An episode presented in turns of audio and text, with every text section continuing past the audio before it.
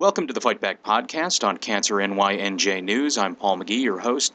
And today we're going to take a look back at the legislative session in New York State that just ended. This is the first of a two part interview with New York State Director of Advocacy, Russ Sciandra. In today's edition, Russ is going to look at some of the issues from the New York State budget and uh, some tobacco issues, and also talk about one of the uh, big victories that the American Cancer Society had this year the Complete Streets program. Russ, Let's take a look back. The, the legislative session has just ended. A lot of activity right at the end of the year, a lot of, just a flurry of things going on. How did the issues that the American Cancer Society and its volunteers are involved with, how did those issues fare? We had a fairly good year, got a couple of good bills passed, uh, made significant progress on uh, several important bills, going all the way back to April 1st budget is probably the biggest disappointment of the whole year. Can you just revisit the, the budget and it, we'll, we'll start there. I remember we had had conversations about uh, tobacco control funding and cancer screening and, and in the end, how did, how did things fare? Of course, it was a very difficult budget year. Everybody's aware of the fiscal problems facing New York and just about every other state in the country. Governor Cuomo came in on a promise of balancing the budget without raising taxes. Uh, it's one of several campaign promises he kept. For us, the budget was definitely a mixed bag. Uh, on the good side, uh, we did manage to hold the line on funding for the state's cancer screening program and we feel confident that it will uh, at least be able to maintain effort at the current levels.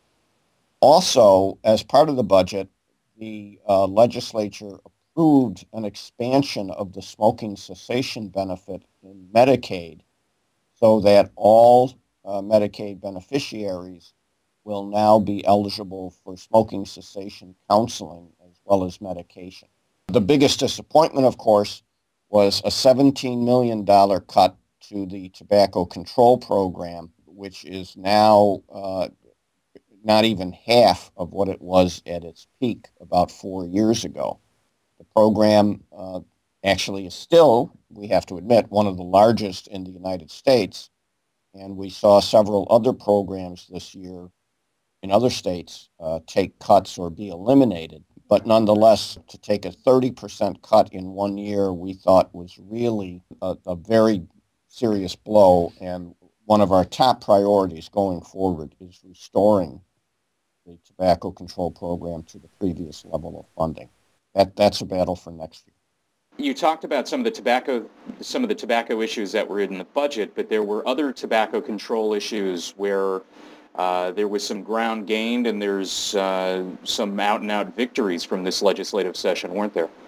Yes, uh, the legislature uh, passed a bill that the American Cancer Society supported to ban smoking on uh, train platforms of the Metropolitan Transit Authority, which is New York City subways, the Met- Metro North line that goes up the Hudson, and the Long Island Railroad.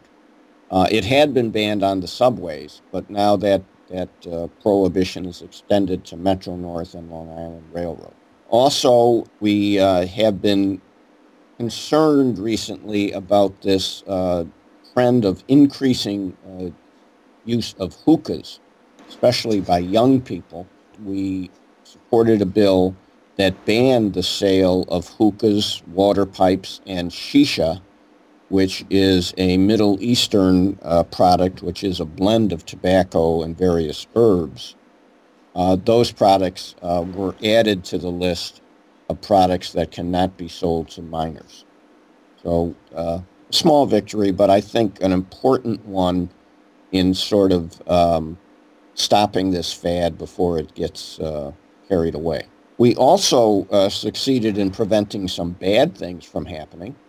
Uh, there was a bill that would have rolled back. Last year, uh, the New York State Legislature uh, significantly increased the tax on cigars.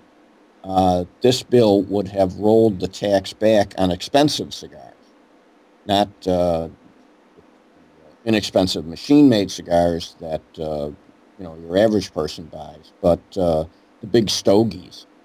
they were going to roll that tax back. We managed to defeat that bill. And we also defeated a measure uh, which uh, is sort of the dark side of Albany. Um, a bill that would have allowed the Nat Sherman Tobacco Store to construct a bar inside the tobacco store and to permit smoking in that bar.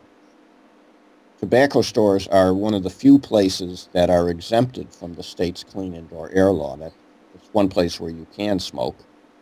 Uh, and so what they wanted to do was build a bar inside their tobacco store and extend the exemption to the bar. Uh, we thought this was uh, both dangerous for the employees who'd be working in the bar and, of course, unfair to all the thousands of other bars that abide by the law. And we managed to defeat that bill.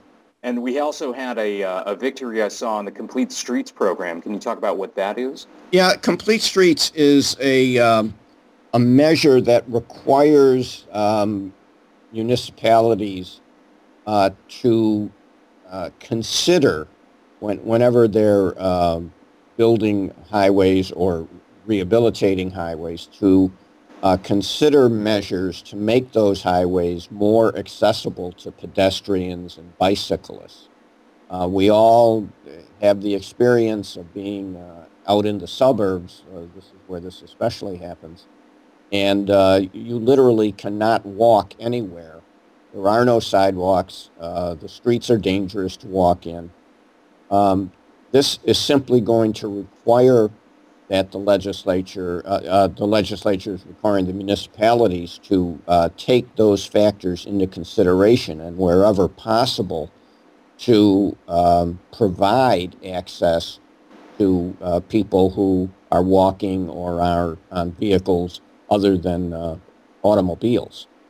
And you might say, well, why does the American Cancer Society care about that? Uh, the fact is we know that um, having accessible uh, places to walk is a way to fight obesity. And of course, obesity contributes to cancer.